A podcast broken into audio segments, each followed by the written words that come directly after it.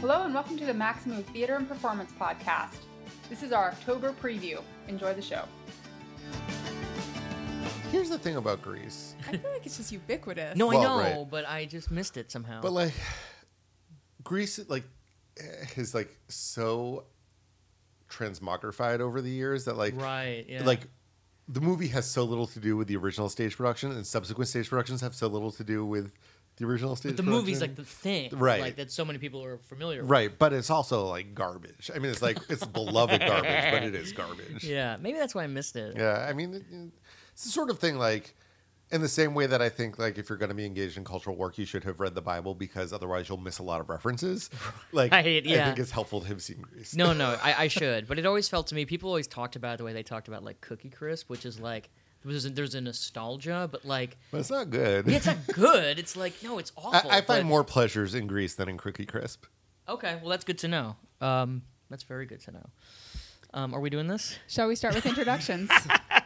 Yeah. Do we need further introductions than that? Comparing Grease to Cookie Crisp. Oh, that probably won't make the final cut. That's Aw. fine. That's a, that's a damn shame. Save that for the for the bloopers episode. All right. Uh, hi, this is David Levy. Uh, you know me from Maxamoo, and you can also hear me on soundtracks, song by song. Jack. This is Jack. I uh, work in new play development at uh, the Public Theater in New York City, but I'm here in my personal capacity. My views remain my own. Oh, my views are Jack's. That's true. Right. That's true. We talked about it. And I'm Lindsay, the today very inept podcast producer. We've had some technical difficulties, but I believe they're all behind us now. You solve them. That to me Yeah. is the actual definition of aptitude. So the listeners don't need to know that. They don't need I to know, how the sausage I is know made. I've conceded. I s- conceded incompetence. where There's it so much not sausage. Necessary. Oh, it's gonna be a loopy morning here at the Maxamoo It headquarters. is. Jack hasn't slept. I haven't slept. FYI. This is something I decided not to do. All right, we're in for a good time. David, what are you looking forward to seeing at the theater in October in New York City? I am looking forward to seeing Love, Love, Love at the Roundabout in their off Broadway space. This is the latest play by Mike Bartlett, who you may remember from King Charles III, which I love, love, loved last season, uh, and also from Cock and from did there. Bull. Yeah. Um, Yeah. So this play is uh, a three act play that follows one love affair through three different time periods. And it starts uh, in London in 1967 during Beatlemania, which I think is a, little bit of the key to that title. It stars Richard Armitage, Zoe Kazan, Alex Hurt is in it, who I have never failed to be delighted by directed by Michael Mayer. Uh, so it's just, it's got like a lot of solid people behind it. I actually don't know a whole lot more about it except that I know there are two intermissions because some of my friends were complaining about that. Uh, So that it, it's it's actually not a particularly long play, but feels maybe a little longer because of the three act structure. But these are all talented folks whose work I've enjoyed in the past, and I tend to like seeing things at the Laura Pels because it's it's intimate and uh, they tend to do I think more interesting work there than the Roundabout tends to produce on Broadway. Um, and the last two shows I saw there, or maybe not the, the last two straight plays that I saw there, both transferred to Broadway, The Humans and Significant Other. So I'm learning that like this is a good place to get in on things early. Yeah. And is there something to do with the Beatles? Well, it takes place during Beatlemania. Okay. The first act. Right, right. Um, and then I think I think the second act is 20 years later, and the third act might be 20 years after that. oh, Is that- interesting. I have seen Yeah. this play on TDF, so if you're looking for a reasonably priced ticket, they are out there. But the tickets to this show are not gener- generally very inexpensive. Right. Uh, well, it's Aren't funny they like though. sixty dollars or something. I don't know. I've never actually. I don't think I've ever paid full price for a show at the Pels. They they tend to offer discounts in all sorts of the usual places. They um, it- it- they show up on papering services like because I think because the Pels is the space where they try out new works, especially before reviews come out. There's usually a lot of, shall we say, audience development at work. Um, so if you're interested, uh, snoop around on the internet. And uh, I haven't actually looked too hard to find what's available, but I know that in the past, uh, I've generally had pretty good luck at, at getting in discount or cheap. This is the one roundabout show that I'm interested in seeing. I'm usually not interested in their You mean shows. Holiday Inn isn't a Lindsay Barron's show? But it's a delight. I have no doubt. I'm sure it is.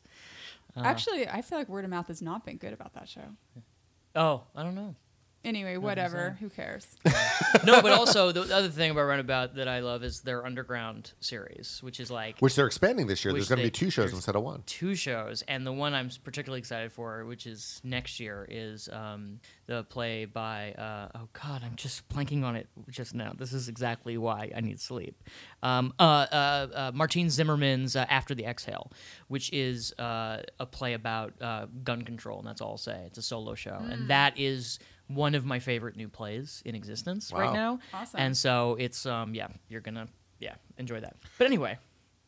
So What- full full price tickets to Love Love Love are eighty nine dollars or oh ninety my nine lord, dollars. that's insane. But like again, I, I I don't think I've ever paid full price to see a show at the Pels, and you shouldn't either. I mean, unless you want to support the work of a nonprofit theater. a conversation for another day, perhaps. Yeah. Jack, what are you looking forward to?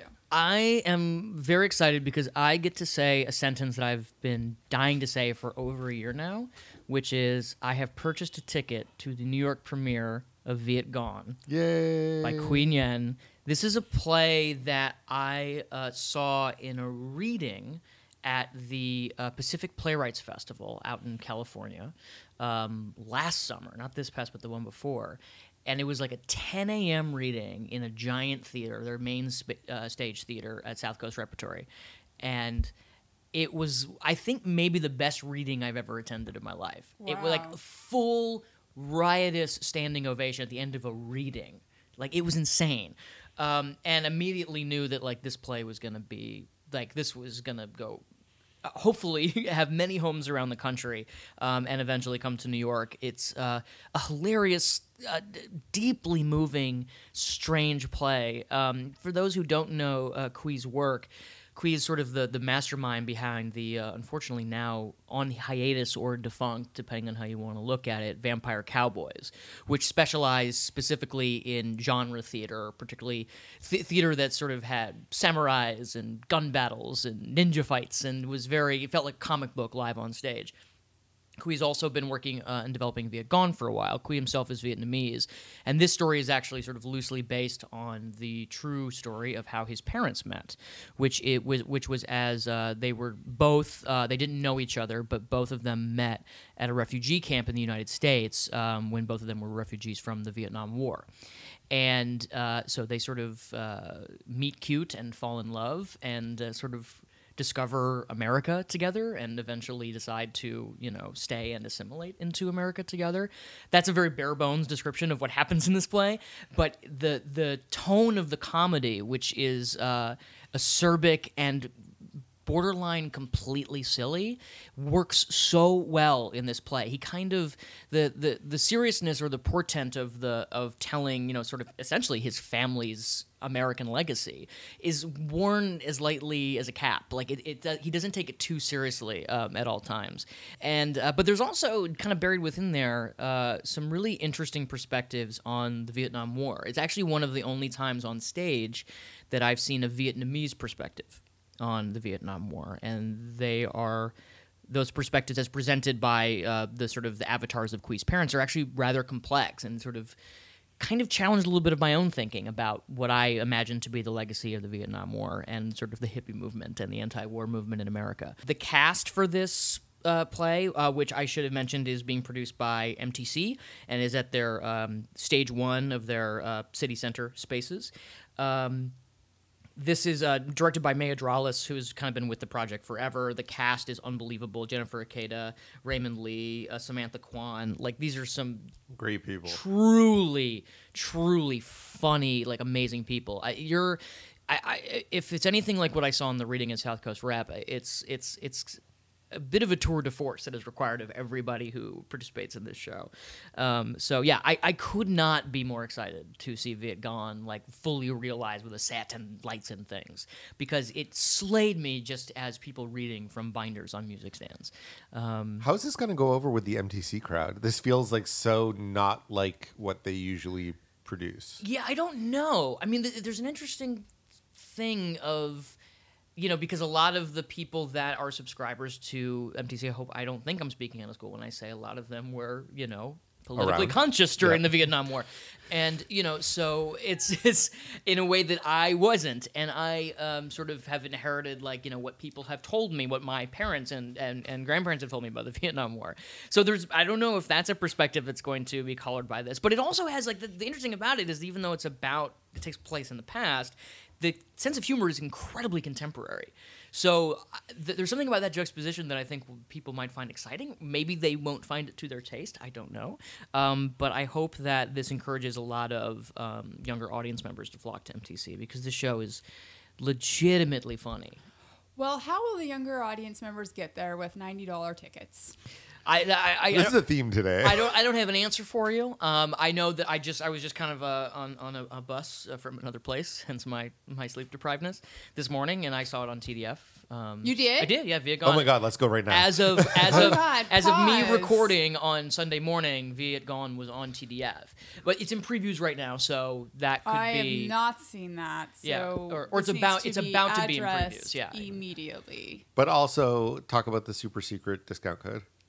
Yes, if you follow Qui on Twitter, he has tweeted that if you want to see it but can't afford $90, DM me and I'll shoot you a 50% off discount code.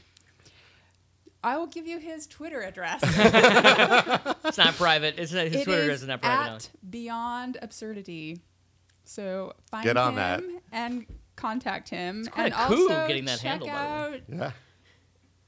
TDF. That's great to know because I hmm. have been researching for discounts on this show now for weeks and really trying to figure out if this is going to make if they were going to make this show accessible to an audience that I suspect they're eager to have, which is you know non-traditional theater going audience. I I mean, let's face it. I don't know that we've ever covered an MTC. No, I take that back. We they did Choir Boy, which I loved. Yeah. Yeah, that Trauma is Crane the play. last MTC show I saw. That was the last MTC show I had interest in seeing. So I'm really, really I mean, happy. they also did Airline Highway, didn't they? I didn't see that. But we talked about it. Yeah. Okay, good. Yeah. Yeah. I wasn't here for that. Oh yeah. they- And I'm not saying that they don't produce good stuff. They produce great quality shows. But in terms of my interest overlapping with their programming, it's not frequent. Sure. Yeah. Um, and this is I'm- this is I mean this is unquestionably unlike anything they've produced at least in the last few years that I've been um, you know, dutifully going to MTC. So I, Yeah. th- that's exciting that they're kind of mixing up um, their this. It feels like a new direction for them, and I, I'm all for it. I'm yeah, no, total kudos support. to them for that. I hope they also have some efforts to make the tickets accessible. I know they have Sure. an under 30 program, which is great. Yep. Um, I am not myself under 30, so of little value to Tickets me. are thirty dollars and fifty cents on TDF. Woohoo! That's great. All right. And they've this got a is- bunch of dates. I'm learning right along with our listeners today. this is fantastic. Okay. So, another show coming to New York City by a playwright that I think many will be familiar with is The Harvest from Sam Hunter, directed by his frequent collaborator, Davis McCallum. Hmm. As with most of Sam's shows, this one, what? Nothing. I'm trying to not make a clicking noise when I swallow. Oh, I thought I'm you making were correcting something I said. I've No. already made an error. No, I haven't. Okay. So, The show um, got canceled, Lindsay. This is what you have wrought with our fear of making extra noises. Well, I, I do appreciate your being cognizant of that concern. Um, as with most of Sam's plays, this one is set in Idaho, specifically southeastern Idaho, and it is takes place in the basement of a small evangelical church where a group of young missionaries are preparing to go to the Middle East. That is literally all I know about the show. I don't want to know anything else. I want to go in as uninformed as possible. I just want Sam's language to wash over me, the natural humanity of it. I when I went to see his last show, The Healing, I was sitting in the audience and about five sentences into it, I was like, "Oh, I'm at a Sam Hunter play." Like you can just sense his depthness with language and how natural it is and it might be that there's like a regionalism to it. He's from Idaho, I'm from Utah, so it feels really familiar and natural to me. But I just love that. I loved The Few at Rattlestick. I know that's not like one of his most popular. Oh, I love that plays. one too. Amazing but play. I love that play. Gideon Glick from that play is also in this play. Peter Mark Kendall, which I don't know if folks are familiar with him, but I saw him do a reading recently, and afterwards I was like, "Who was that guy?" I got to go look him up. And he's been on The Americans and um, Chicago Med. He's done a few TV shows, uh, some theater in the city, but I just really like him. Madeline Martin is in this. She plays the daughter on Californication. Great. You probably recognize her. I will say, so many white people in this cast, and not any non-white people. But I guess it's set in a location where that is a naturalistic casting. So uh, you know, sometimes that happens. Good news: tickets for this at LCT3 are only thirty dollars. God bless. So and jump they- on those because LCT three shows usually sell, Sell out out quickly. pretty quickly. performances start October 8th. Oct- opening night is October 24th. I'm really happy Sam has a new play in town. Yeah. I mean, I feel like we've also, at some point in the history of this podcast, previewed every single Sam Hunter play. That, and, he, and he's, he's He's worth consistent. it. Yeah, he's usually, I mean, he has one to two plays in town a year at this point. For the past couple of years, it's felt that way. Yeah. Um, I've seen like four Sam Hunter plays in the last two years, which has been, I mean, what a treat. Um, he, you know, I the only I, I agree with you. I don't. I, I know his writing well enough now that I actually don't need to like. I don't need a marketing blurb to tell Yeah. me to go see, you know, uh, a Sam Hunter play. I, I'm. I love the way he talks about religion. So just you reading out that blurb is is fantastic. Yes, and, I especially like his writing on religion. and particularly religion as it relates to that you know that specific part of the United States is, is something really specific. I mean the, the hyper specificity of that part of the country, but also like I think the last time I think when we were talking um, about uh, the show he did at Rattlestick, I think the the phrase that I, I keep thinking about is the, the quiet existential despair of his plays, where you have someone standing in you know i- to take another example in an olive garden and like watching their life crash around their ears like that's such a specific place to have a Yeah. complete mental breakdown in complete silence. And i love him for that. Um, i love the way he talks about human despair. Yeah, um, it's the best. yeah it really is. I mean i know that sounds if you've never seen a Sam Hunter play that must sound super depressing. And, and let me be clear it is. But it's also beautiful His plays also read really well. If you haven't seen a Sam Hunter play and you're not sure, like go to the library, take out the whale or take out The Whale. whatever, and, and and just just read it because because he is so good with language, it really comes across. Yeah. Last thing I want to say is, you know, I think to date, all if not most, if not all of his plays have been set in Idaho. Isn't there a part of you that really wants him to write like, like a play set in Las Vegas? Just one, just like one, or like you know, Macau, or so, just one play that he like that is not in Idaho, I assume at some point he will. And and it'll be interesting. yeah, I don't know. I also like sure, but also in the same way that Annie Baker wrote all those Vermont plays, Right. there's something really special about seeing a playwright dig in with a real sense of place about a real particular place that doesn't often find its way to a New York stage. Oh, absolutely. And Annie Baker eventually branched out. You know, yeah, yeah, You know, yeah. I'm sure no, he will at some point. Yeah, absolutely. No, and I'm not. Uh, I, I I hope it, I will be happy if he continues to write plays at in Idaho. But there's a small part of me that's like, what would that look like?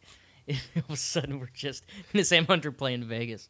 It'd be It would be about a kid from Idaho who goes to Vegas. exactly right. Yeah, exactly. I'm excited.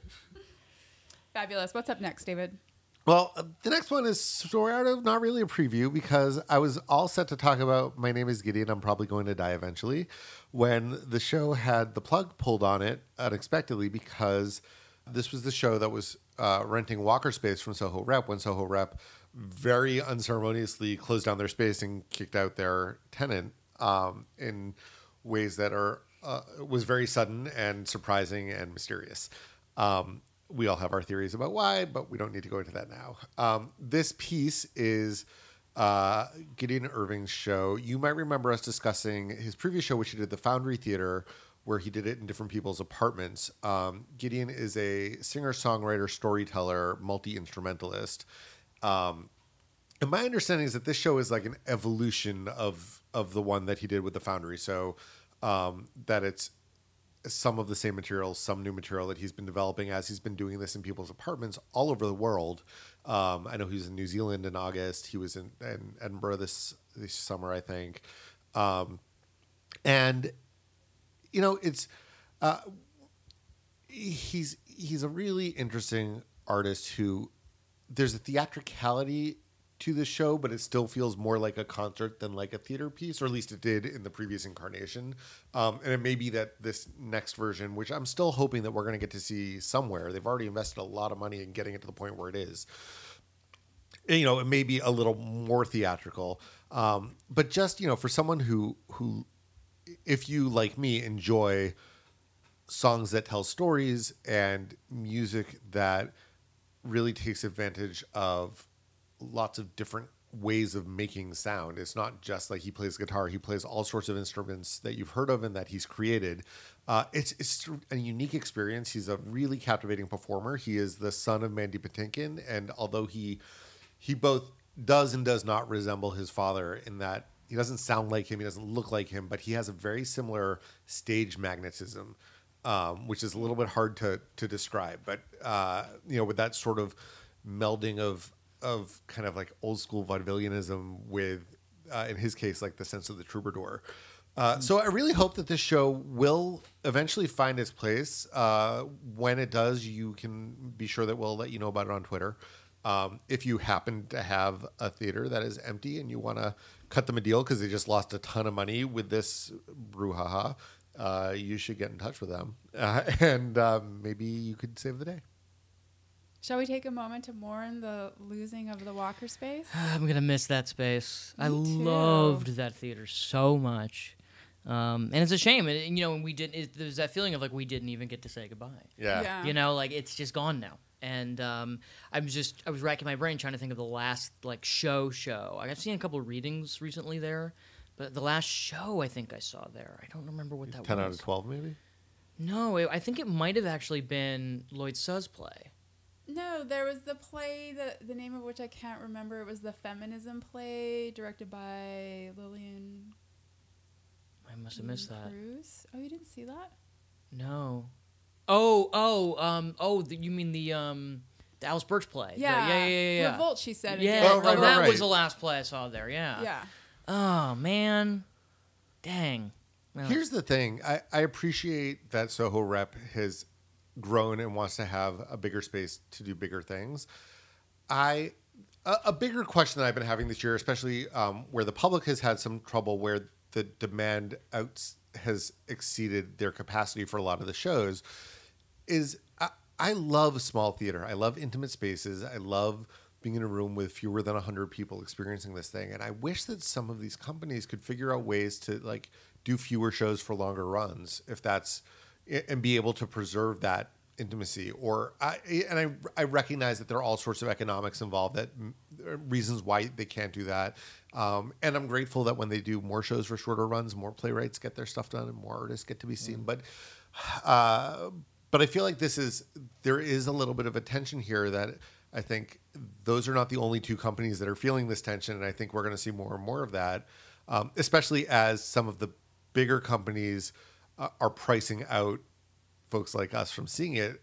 More companies that that thrive in these smaller spaces, which can charge less, are getting more audience because that's where people can afford to go and they're discovering this really wonderful stuff and i just hope that it doesn't perpetuate the cycle of then forcing all of these things to be even more inaccessible either because they have to make it more expensive or because there just literally aren't enough seats um, I think we're really going to see things come to a head in the off Broadway space because, you know, with Soho Rep losing their space and Actors Equity gearing up to renegotiate the off Broadway actors agreement, eh, there, there's going to have to be something's going to have to give Yeah. here.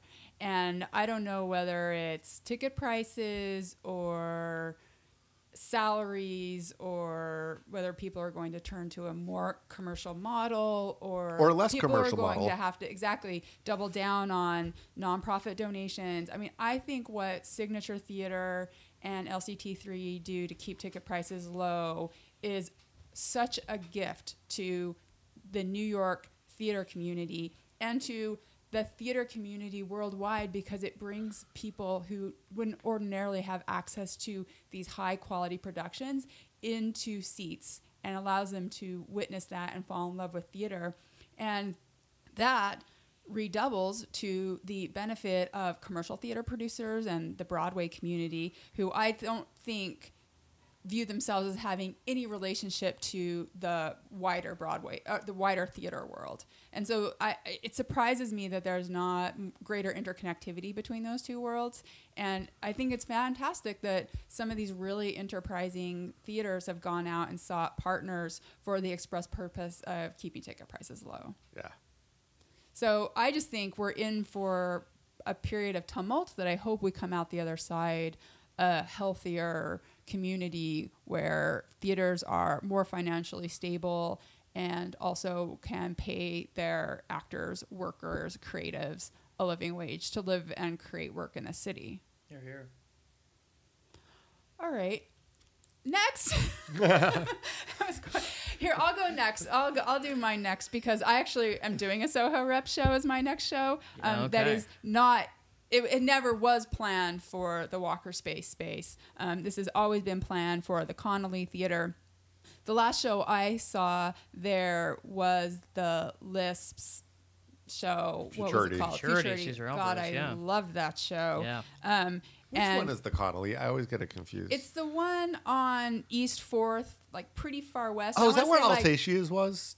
It's like an old, old like Yeah, vaudeville that's house. right. Yeah. Oh, okay. Yeah, I didn't see that. So, um, it, um, yeah, it's a it's a nice space. Um, so the show they're doing there is called Duat by Daniel Alexander Jones and directed by Will Davis, who we recently saw do Men on Boats. Now, Daniel Alexander Jones did a show with Soho Rep previously back in 2011 called Radiate. Did either of you see that? Nope. No, but it was supposedly tremendous. Um, this was a show with this character he has created called Jomama Jones. And it's this sort of like alter ego archetype musical sensation that I believe sings in an R&B style. hmm Um, and Jones has actually created this term Afro mysticism to describe his work. Um, That's about right. Yeah. and so you have seen some of his work, is that Yeah, correct, yeah, yeah. Jack? Oh, okay. I'm actually not familiar with him and his work outside of what I read, That's- which was all like glowing and fabulous, and like there's a lot of excitement around this show that does star this character, Jomama Jones. Um, so it is a musical, and also there, there I believe there is an, an uh, you know, an, a story arc as opposed to just being like a song cycle or something Mhm. like that. So I'm really excited for it. You know, honestly, you could have just told me this is the new Soho Rep show and I would have gone to Yeah. it. But reading more about this show, it sounds like there's a lot to be excited about here. And I feel like this is an artist that is probably sort of a gap in my knowledge that I should be more familiar with than I am. The tickets are $35, but they do their 99 cent Sundays to Sundays in October. So um, line up early for that if you're going. for sure. Previews start October 11th, and opening is October 25th. Yeah. And I'm excited for it. Jack, tell us what you've seen. Um, so uh, Daniel Alexander Jones is just a, a friend of Joe's Pub. Um, and so Mm, yes, and this is this is developed in part. Yeah, there. and so I just in that capacity, uh, I've seen Daniel Alexander Jones, and um, yeah, I, I think that there's th- that sort of Afro mysticism, um, R and B style as the character Jomama Jones is precisely what you're in for. I've never, but I've never seen any outside of like a you know sort of cabaret act sort of situation. I've never seen any of the development of this piece, for example. So I'm I'm actually deeply excited because I have no idea what I'm about to walk into. I have sort of a basic knowledge of um, what Jones does. Um, so yeah, I'm I'm deeply interested in seeing you know a, full, a fully fleshed out work um, and how that deepens or changes what Jones normally does in a more you know traditional cabaret space. cool. All right, Mm. what else are you looking forward to, Jack? Okay, so I uh, there's a theater uh, in uh, off Broadway theater in town that we don't talk a lot about, um, primarily because they focus mostly on classic works, and that's the Pearl Theater Company, which is uh, an off Broadway theater. Like there's that row of theaters on 42nd Street, like on the west side. There's like Signature and. Playwrights Horizons, and like Theater Row is there. You keep walking past the Signature, and on the north side of the street, you will find the Pearl. Uh, the Pearl is has been around for a while, um, and is a theater company that is primarily dedicated to classics. And in the past, uh, they've mostly done Shakespeare and Chekhov and things like that. A few years ago, they brought in a new artistic director, the fabulous director Hal Brooks, and Hal has taken an interesting approach to the mission of the Pearl, um, which, by the way, is the only theater in New York City that has a resident acting company. Um, so they have an ensemble, and it's a repertory theater, and they very much treat it that way. So if you, like me, have gone to see Pearl shows over the past couple years, you're seeing the same actors take on different roles, which is it's you know it's kind of a throwback. That's a lot of theaters used to have that model, um, particularly as you went out into the regions, um, and it's, it's it's kind of it's wonderful to kind of see that spirit still alive.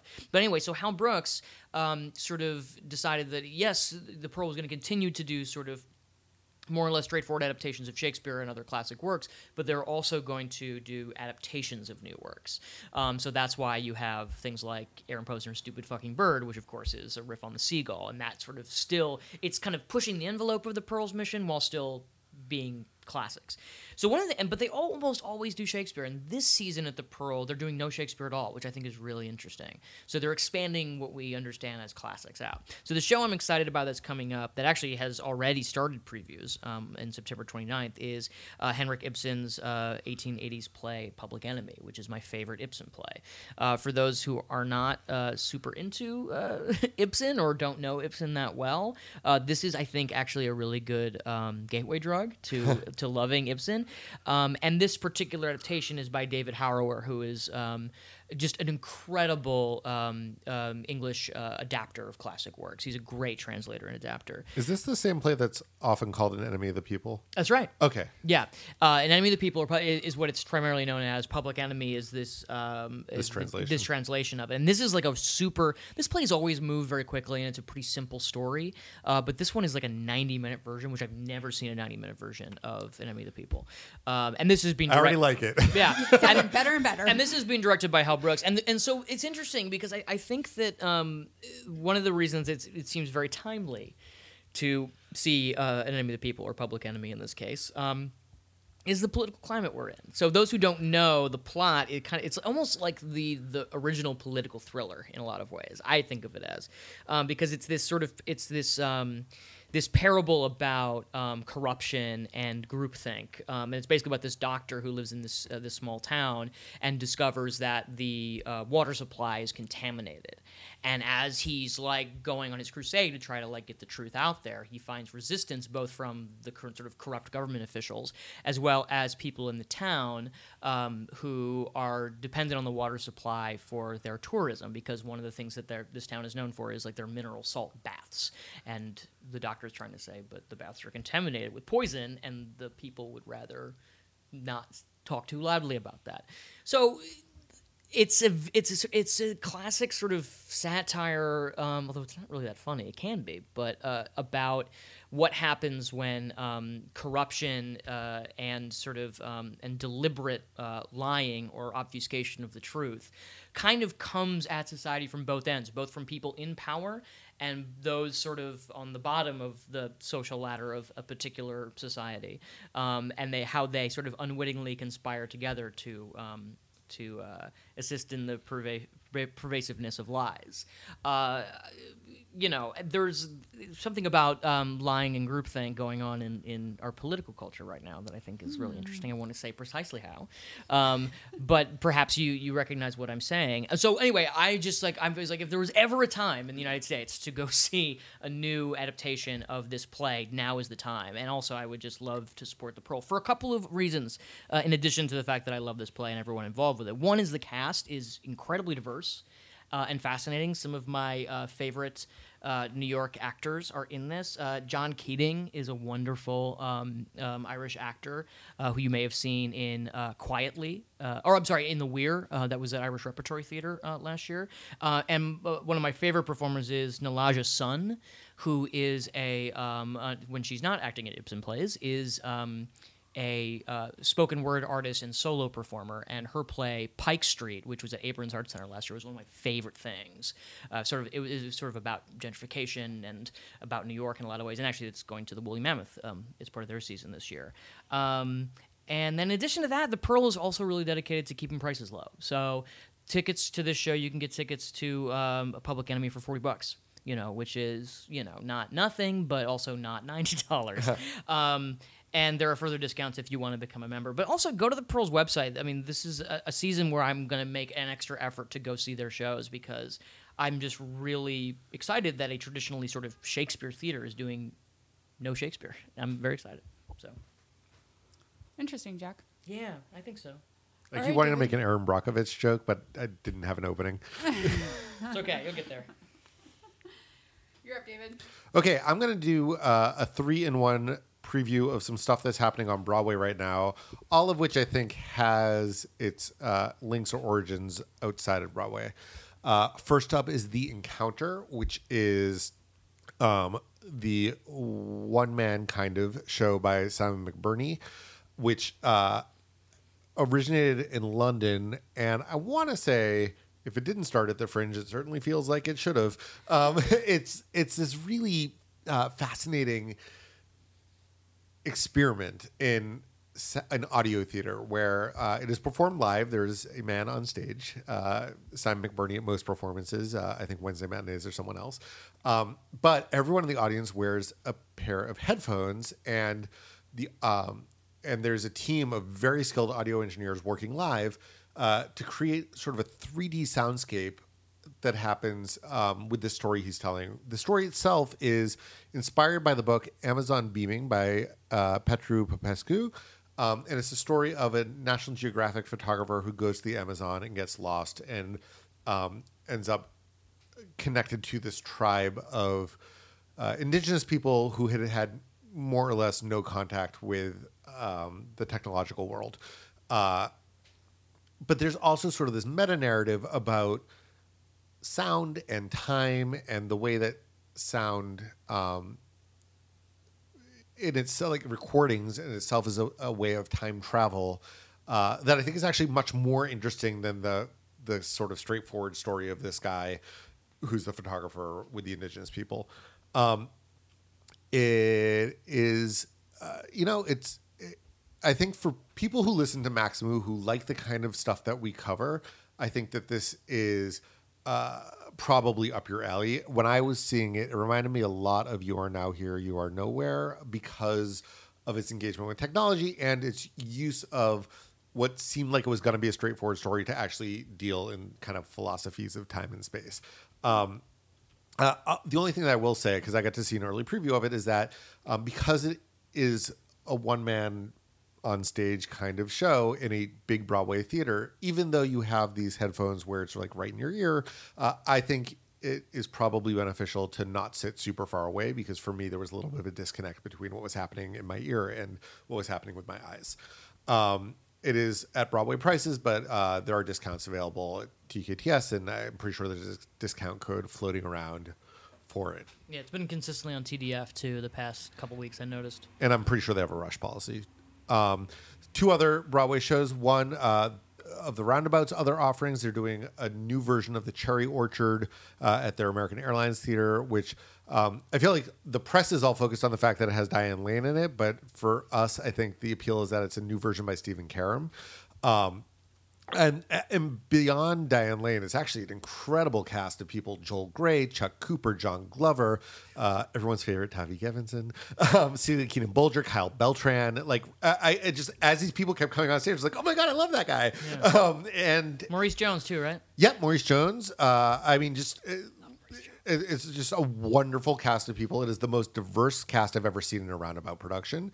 Um, it's directed by Simon Godwin. This is his first Broadway outing, um, and it's a really interesting take on the Cherry Orchard in that they don't per se reset it. Like they still have Russian names and talk about Moscow because it is Chekhov, but it's clearly meant to invoke ideas about America and America's racism and America's history with slavery, and uh, it you could you if you mentally substitute tobacco plantation for cherry orchard, you basically have the idea of what they're going for, uh, and uh, you know it's it's the it hasn't opened yet. The word of mouth has been uh, decidedly mixed. I think that there's people who are really uncomfortable with that frame for this, and also the ways in which the director gets that across in terms of uh, the use of language and, and the use of costumes and the fairly minimalistic set.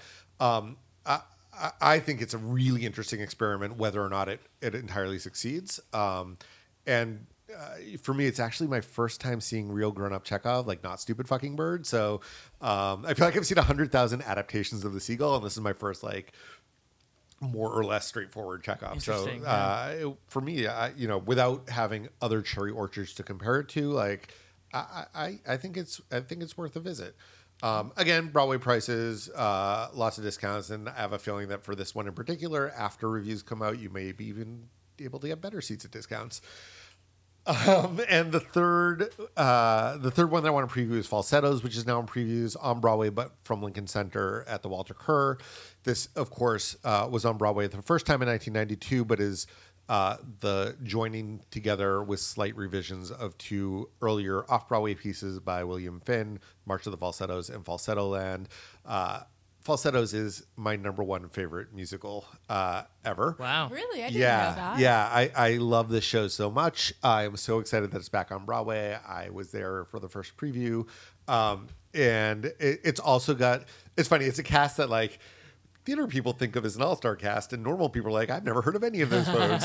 But it's christian borle and andrew rannells. Um, brandon uranowitz who uh, i first sort of noticed in american in paris and didn't understand why he wasn't considered the star of that show and he runs away with this show for me like oh my god i love him so much. Um, stephanie j. Block tracie thoms um, it, it's just it's it's Hell a, yeah. it's a great great cast. Betsy wolfe um, uh, with uh, Anthony Rosenthal playing the child, and he's one of these rare child actors who just uh, doesn't have like a singer single actorly thing about him. He just he's he's great. Um, but this is not a review. This is a preview, and uh, this is a story that in the first act is about uh, a man who uh, realizes he's gay, leaves his wife and child to move in with his his lover because it's the 70s, um, but tries to figure out what how to create a family unit out of all these people together. Um, and then the second act, which takes place in the early 80s, um, they are planning the bar mitzvah for their son, uh, while his pr- uh, lover, who had been estranged since the events of the first act, reappears in his life and uh, gets sick with a mysterious and as yet unnamed disease. Uh, It's, it, uh, you know, it's just it's a it's an incredibly powerful piece of theater. It's um, it's almost entirely sung through. For those who are familiar with the piece, there's like a little bit of rewriting, but it's basically the show you know. Um, it's directed by James Lapine, who directed the original Broadway production, but with a totally new take on it. Um, and uh, I love this show, and I want you to love it too. They have um, tickets are cheaper during previews, which continue, I think, till almost the end of the month. Um, so, and there's a discount code available, um, so you can get orchestra seats with the discount code for I think sixty nine dollars uh, for Broadway. So, you know, Great. get What on theater that. is it It's at? at the Walter Kerr. Oh, okay. uh, so, just a note about the Walter Kerr. It's a it's a small theater. It's a tall theater. Um, their mezzanine is great. It has it's a pretty like far overhang. Uh, their balcony is miserable. Oh, good to know. Yeah. All right, that's my Broadway preview. All right. Jack. Oh. One more? Yeah, one more uh, or, or several more. Um, I want to talk about uh, uh, just new plays, plays in development. Uh, always, um, you've heard me on this podcast. Hopefully, talk and sing praises of uh, the Lark uh, New Play Development Center, which is uh, right off of Times Square, and is a place that is they don't produce new work, but they are dedicated to they dedicated to the developing of new plays uh, at all stages of development. So they have a number of different programs there. For playwrights, it's a place where you can kind of just get together around a table with some actors and some snacks and read a first a, cold read a first draft. It's also a place where they have sort of um, they have a, a series a performance series called Bare Bones, which is a play that's perhaps further along in its development, and that's like essentially a stage reading up on its feet, more or less memorized with like a very very bare bones set in their main space and sort of a number of different things in between. And they have a thing that they do every fall called playwrights week which is a reading series of uh, plays by uh, new uh, and uh, up and coming writers. And uh, i got uh, this uh, schedule landed in my inbox a couple weeks ago i was like i gotta talk about this on the Maxamoo theater podcast. Um, so this is the, the week of october 17th uh, so october 17th to the 21st um, they have readings in the afternoons and the evenings, and so they're just know that. Then that if you have like a day job uh, that doesn't involve theater, uh, some of these will be inaccessible to you. But you know, see if you can take a sick day for some of these, particularly for. I mean, there's a lot of great ones, and I'll just tell you, you can go to the the Lark uh, Lark Theater with an re.org and look at the full lineup. But the plays I want to uh, sort of highlight for you are Pilgrims by by Claire Keachel. Um, Claire is uh, is a delightfully strange playwright, and is uh, this has is a uh, this play Pilgrims is a two hander about. Um, a sort of a, a, a, sort of post-apocalyptic effort to leave Earth, and it takes place on the pod of a spaceship that's leaving Earth. And there's a, uh, war veteran uh, um, and uh, and a small child um, who are forced to share the same cabin with some very interesting results. Um, uh, Sylvia Khoury, who's been sort of um, you, buzzing around um, sort of the new play development scene in New York, uh, has her play Against the Hillside, um, which is a play ab- about drone warfare from both um, a, uh, a Pakistani perspective and an American perspective, which I think is really interesting. I'm excited about a play I've been hearing a lot about called Europa by Sarah Saltwick, which is in the afternoon on Thursday the 20th. Um, that is. Uh, about uh, two women who are uh, with their children at a neighborhood park and uh, uh, realize that they have uh, more connections than perhaps they realized when they first met as strangers. I've been hearing lots of good things about that. Um, and then the the play that sort of rounds out the week on the 21st is The Blameless by Nick Gandiello which is sort of uh, I've I've read about this more more as like sort of a sort of a family comedy, um, but uh, apparently it's a very very good and very richly funny family comedy.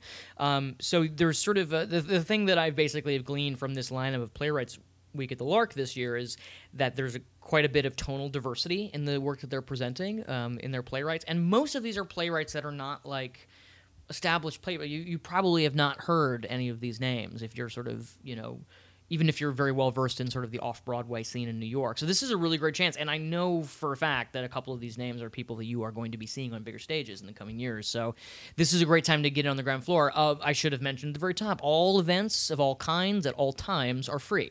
So uh, you can i think you still have to rsvp on their website if you want to go to any of these Yes, readings. that's strongly encouraged because Yeah. they do sell out. They do sell out, yeah. And this is just great. I mean, I, I love uh, uh, series like this, and the Lark always does a really great job. So, um, you know, and if you also are like us and you just love playwright Lloyd Suh, he is uh, uh, he works at the Lark as uh, he's sort of a curator of a lot of their new work programs, and so um, go there to support Lloyd because in addition to being a fabulous playwright, he is a great advocate for for up and coming playwrights as well. Um, so yeah, Love the lark. love the Lark. Okay, well, I want to wrap up by talking about a new production from Classical Theater of Harlem that is happening down at Three Legged Dog. And it's called Fit for a Queen. It's a play by Betty Shamieh, directed by Tamilla Woodard. And it is about the only female pharaoh of Egypt, Hatshepsut and her reign. And the way it is described is that in a very masculine environment, this woman comes to power. And the way she manages the very difficult gender dynamic of that is to have a lot of masculine traits and to take that approach to dealing with gender. And I think that is particularly interesting in our current political environment. I, I don't Um, understand. What do you mean? for a host of reasons. Um, so uh, the pharaoh has a female lover, and this is described as a comedy and a farce and all about sexual politics, um, set in the sort of ancient Egypt, which I think sounds fascinating. And it's by you know this theater company, Classical Theater of Harlem, that we've becoming we've been becoming more and more familiar with. We saw their Macbeth over the summer, which was fantastic. Um, so I'm just excited to see what they do in this downtown space. Um, and I don't know if it's in this venue because it has a highly technical component, which is what we think of for many shows that happened at Three Legged Dog. Um, but I'm just eager to see what they put together. you, you, you said two things that make me hyper excited. Uh, through three-legged dog implies that there's some sort of technological Yes. or multimedia aspect to it. You also said the name Tamilla Woodard, who's a director I adore, um, and Tamilla does a lot of work um, involving multimedia, shall we say? So when you say Tamilla Woodard and Three-Legged Dog, I immediately like my pulse quicken a little bit because it's just like that sounds like here's Michael Phelps and here's a pool, like something great is gonna happen. she's like that's what this sounds like. Um, Awesome. Well, that's a good vote of confidence. Okay, anybody else have anything else? There are many other things happening this month. It is a very full month. yeah, I'm- I'm traveling a lot. I'm going to see shows outside of New York City a lot. Wow. I'm going to going to Boston to see Tiger Style by Mike Lew. Oh, Oh, nice. fun. cannot wait at the Huntington Theater. I cannot wait.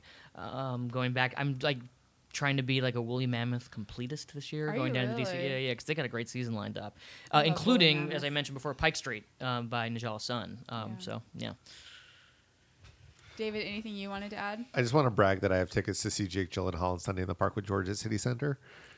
cool. The best of us. yeah, All right, cool. Thanks, guys. This was fun.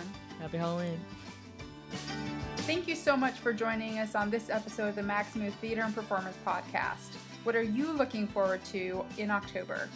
Tell us on Twitter. Maxamoo is at Maxamoo. Jack is at Jack in Brooklyn. David is at It's D Levy. And I'm at Lindsay Barons. If you enjoyed this episode, please leave a rating and a review on iTunes, Stitcher, Google Play, or wherever you listen to podcasts. And as a reminder, we have merch at maxamoo.com coffee mugs and tote bags printed with your favorite Maxamoo isms. We'll see you in one week with a special report from our correspondents attending the 24 hour Taylor Mac show at St. Anne's. Folio Group. Theatrical Media.